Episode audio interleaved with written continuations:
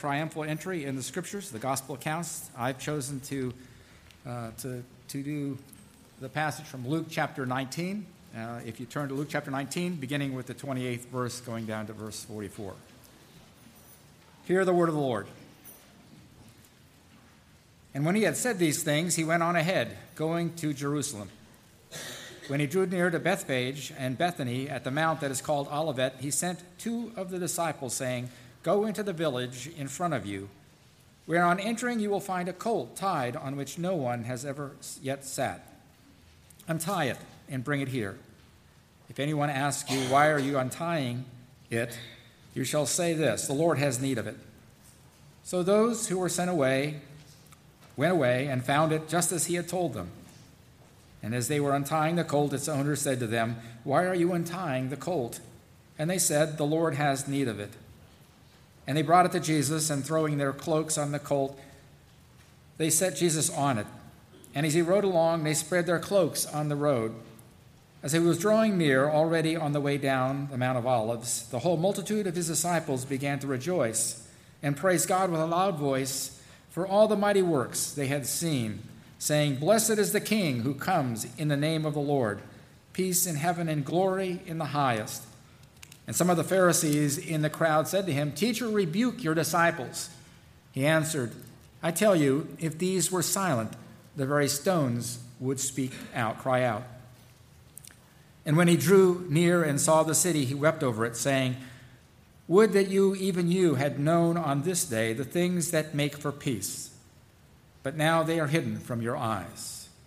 For the days will come upon you when your enemies will set up a barricade around you and surround you and hem you in on every side and tear you down to the ground, you and your children within you. And they will not leave one stone upon another in you because you did not know the time of your visitation. Let's pray. Heavenly Father, we thank you and praise you for your word and the opportunity this morning to hear it and to meditate and reflect on it. We pray, Lord, as you speak to us through it, that you would make us more like your Son Jesus than when we came. For we ask it in his name. Amen there was a sense of expectation in the air. The itinerant rabbi from Nazareth, whose three year teaching and preaching ministry had created such a stir throughout Israel, was coming to Jerusalem to celebrate the Passover with his disciples. He had been in the city before, but this time it was different. Only recently, news had arrived uh, from those who had passed through the town of Bethany that two months before something miraculous had occurred. Jesus had raised Lazarus from the dead. Surely, surely someone with power over life and death was the long awaited Messiah promised in the scriptures. The one who would free Israel from its bondage and reestablish the kingdom of David. Surely God would use him to overthrow the oppressive rule of pagan Rome. Yes, there had been talk that Jesus had predicted he would come to the city and die at the hands of the Jewish leaders, but that just didn't square with what was expected of the Messiah, so it had to be wrong.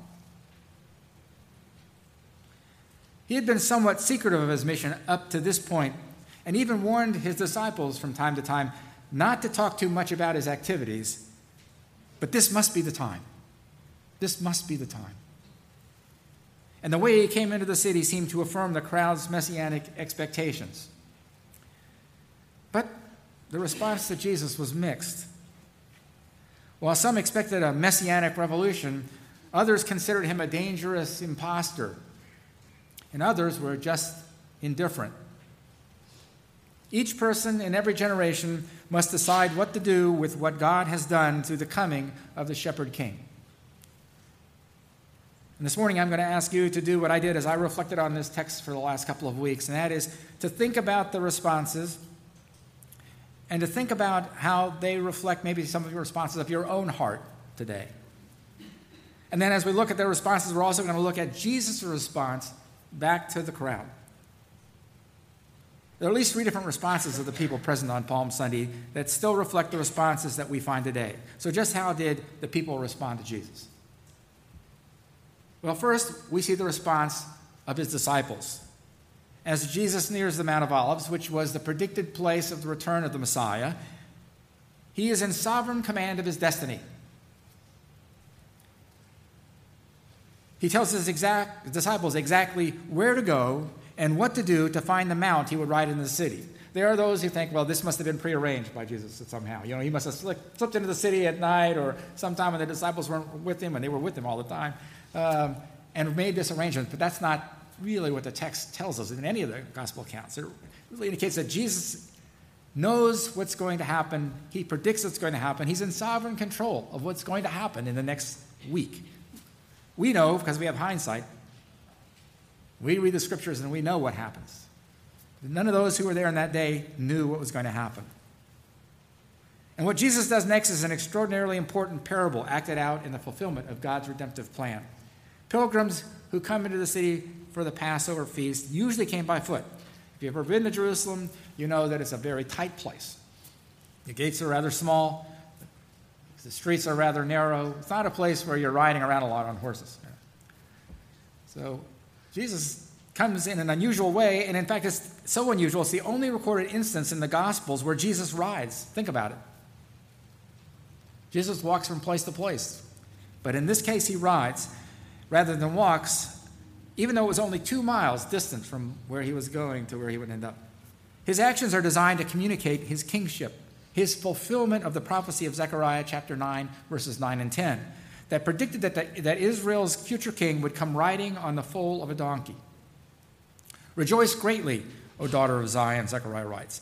Shout aloud, O daughter of Jerusalem. Behold, your king is coming to you. Righteous and having salvation is he, humble and mounted on a donkey, on a colt, the foal of a donkey. I will cut off the chariot from Ephraim, and the war horse from Jerusalem, and the battle bow shall be cut off, and he shall speak peace to the nations his rule shall be from sea to sea, and from river to the ends, from the river to the ends of the earth. So while Jesus arrives as a king, there's a contrast between his entry and the elaborate entry of a lot of the Roman leaders that they would have seen coming in and out of the city, who would have come in an elaborate entourage with horses and soldiers, and, but not so with Jesus. He comes as a king, but his, regal, his entry is regal, but it's humble, reminiscent of the entry of Solomon into Jerusalem when he was proclaimed king, and in, and in fulfillment of the prophecy in Zechariah chapter 9, I just read to you.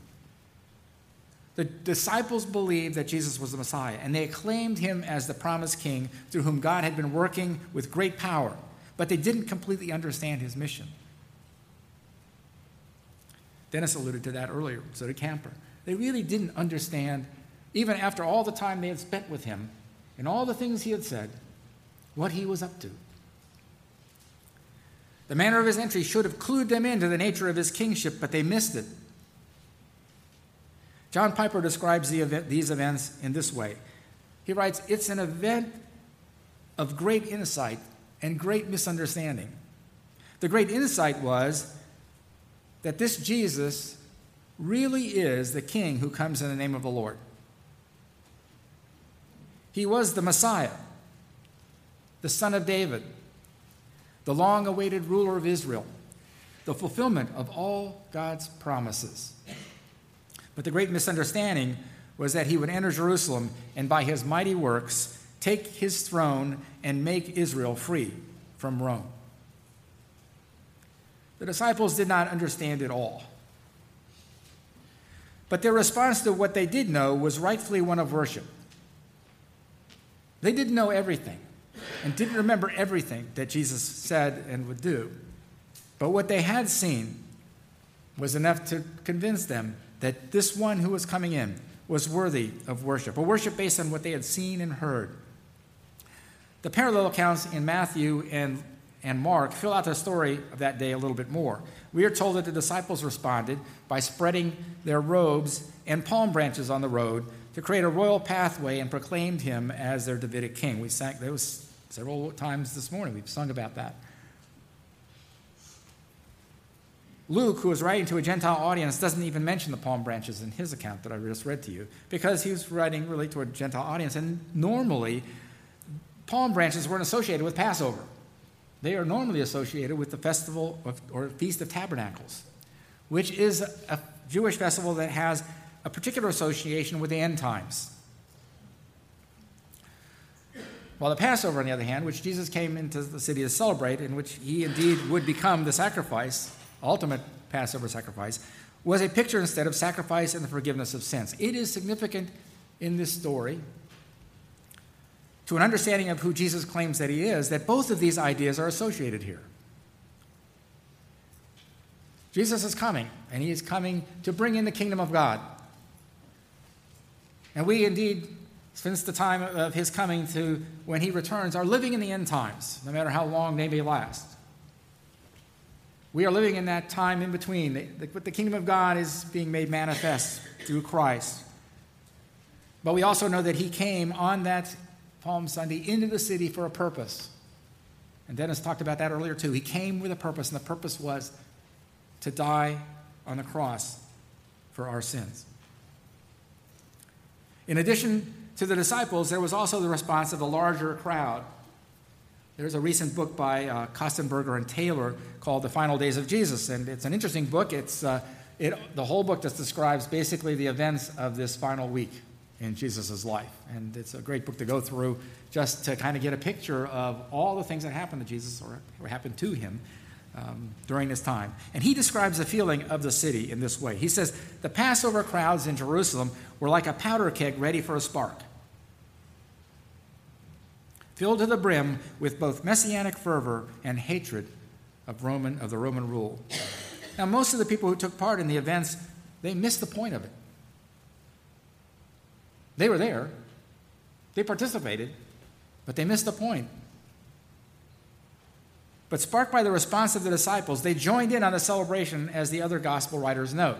Luke really focuses in primarily on the disciples. He says it's the disciples that's, you know, that, that did this and started this. But in the other gospel accounts, it's clear that the crowds began to also participate in these events on Palm Sunday, on the triumphal entry. They loved the shouting, the glory, and all the excitement of it. I mean, think about it. Um, when the choir was up here singing, you know, Hosanna, Hosanna, the Michael W. Smith song, didn't you feel a little bit like shouting Hosanna yourself? You know how it is. You can get caught up in the, the excitement of the event and, uh, and the things that, and we know, we, we feel that way because we're believers and we, and we rejoice in what, uh, what, what God has done. But just simply by being in a group of people that's just celebrating, excited about something, they all kind of got into this. But they did not see the cross at the end of the road. And they would not like the price they would have to pay if they had listened to the content of Jesus' message. They wouldn't like what they had heard if they had listened to what he had said all along. Even the disciples missed it. As long as they believed that Jesus had come to follow their agenda, to bring in, to bring in their demands, and maybe, maybe even overthrow the hatred, the hated Romans, they followed and shouted their support. But when they began to see that the Lord's plans didn't match theirs, and when they began to see that he had some demands of his own, they, they turned their backs on him. Some who shouted his praise on Palm Sunday were undoubtedly joining in the jeering crowds on Good Friday, demanding his crucifixion. The crowds were always fluctuating in their understanding of Jesus, you know. When he was able to feed them on several occasions, miraculously, they followed him around. But on Good Friday, they weren't there. But as a whole, Jerusalem rejected the claim that Jesus was the Messiah, and this rejection would lead to judgment. And we'll talk about that when we consider what Jesus' response was to the crowd. And then there was a third response that of the religious leaders of Jesus' day. How did those who knew the scriptures and should have recognized the signs of the Messiah's arrival respond? How did these people who should have known better respond?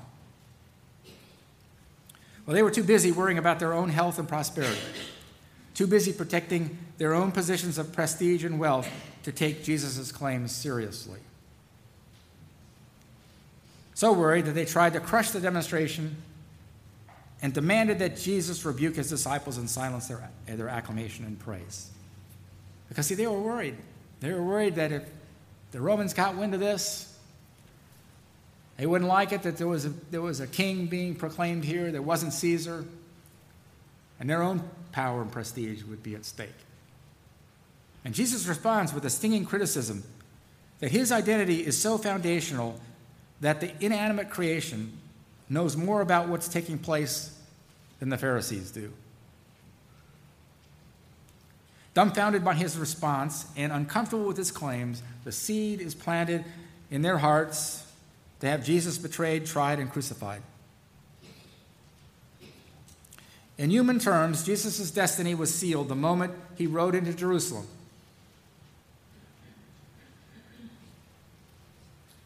Of course, we know from the scriptures that the religious leaders could not forcibly take his life. Jesus willingly, willingly laid it down on our behalf.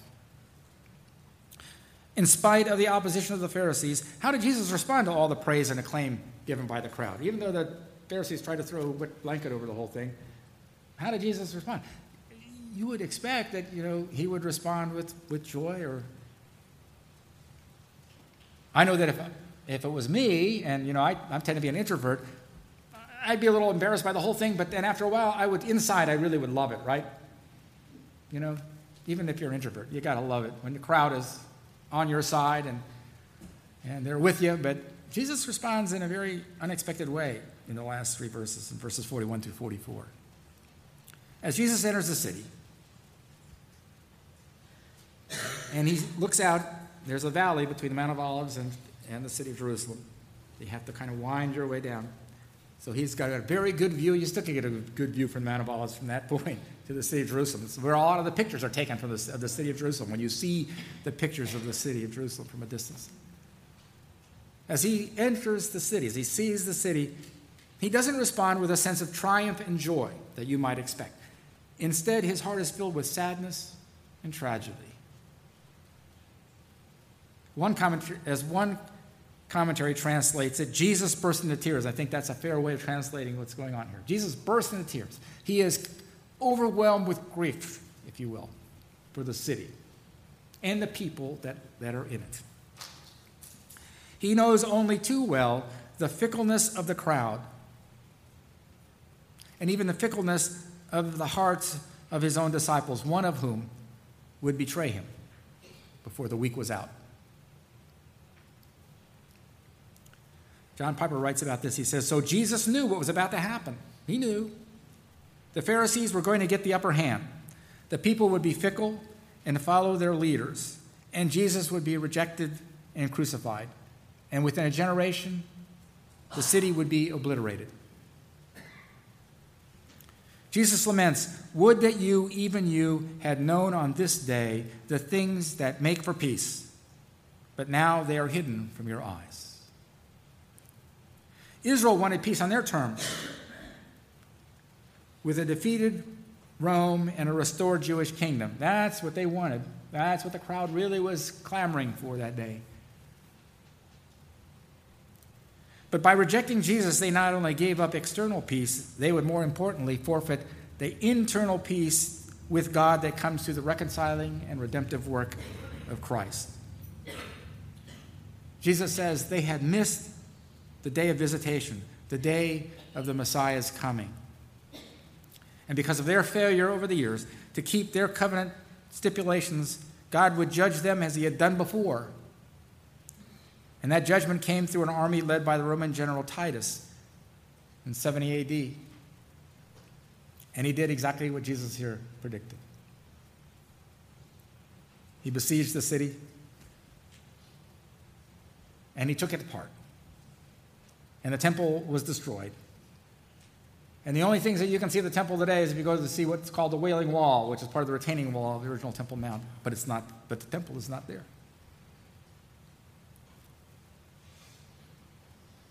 The importance of making a wise decision about Jesus is a constant theme in Luke's gospel. Luke brings it up quite a bit. There are consequences for rejecting the Father's offer of grace in Jesus, the Shepherd King. Palm Sunday reminds us that Jesus' claims were not for an earthly political kingdom, or he would have ridden into the city on a lowly beast of burden. He wouldn't have ridden in on the city on a lowly beast of burden. And he would have done exactly what the crowd wanted. He could have overthrown the Roman government. He had the power, he had the ability. It was certainly not for anything personal that Jesus made these claims. He didn't ask for anything for himself, neither position, nor power, nor prestige. He asked for nothing. Remember when he was tempted in the wilderness, the beginning of his three year ministry, Satan tried to tempt him with all those things, and Jesus rejected them. Palm Sunday was a demonstration that Jesus Christ is the center of God's redemptive plan and of the claim of God upon the life of every human being. How we view Jesus determines how we relate to God. And each person in every generation must decide what to do with what God has done through the life, death, and resurrection of the Shepherd King. The same conflicts of heart and soul rage still around us as they did in Jesus' day. And like I asked you at the beginning to think about, where are we today in relationship to Jesus' claims? Are we like the fickle members of that Palm Sunday crowd who celebrated Jesus' coming as long as it was convenient? As long as the price that had to be paid was not too steep? There are people around the world who know what it means to pay a steep price to be a follower of Christ, even on this day. Some will die because of their faith in Christ. Or are we like the religious leaders of Jesus' day? We're just too busy protecting our own interests to pay much attention to his claims. Unlike the Pharisees, we may not reject Jesus outright. We may not just say, Well, Jesus, we reject you. We don't do that. As believers in Jesus Christ, we have accepted him. But is our hardness of heart and blindness to sin keeping us from experiencing the fullness of grace revealed to us in Christ? The longer I am a Christian, the more I realize just how fickle my heart is.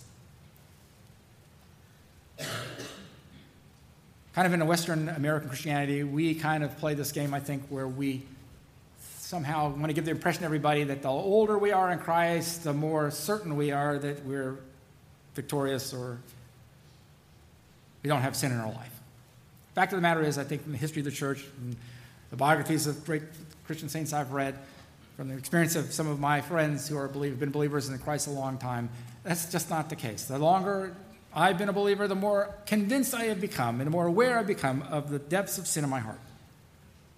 How fickle my heart is. How easily I am tempted to harden my heart and turn a blind eye to the sin in my life. I might be able to see it in someone else,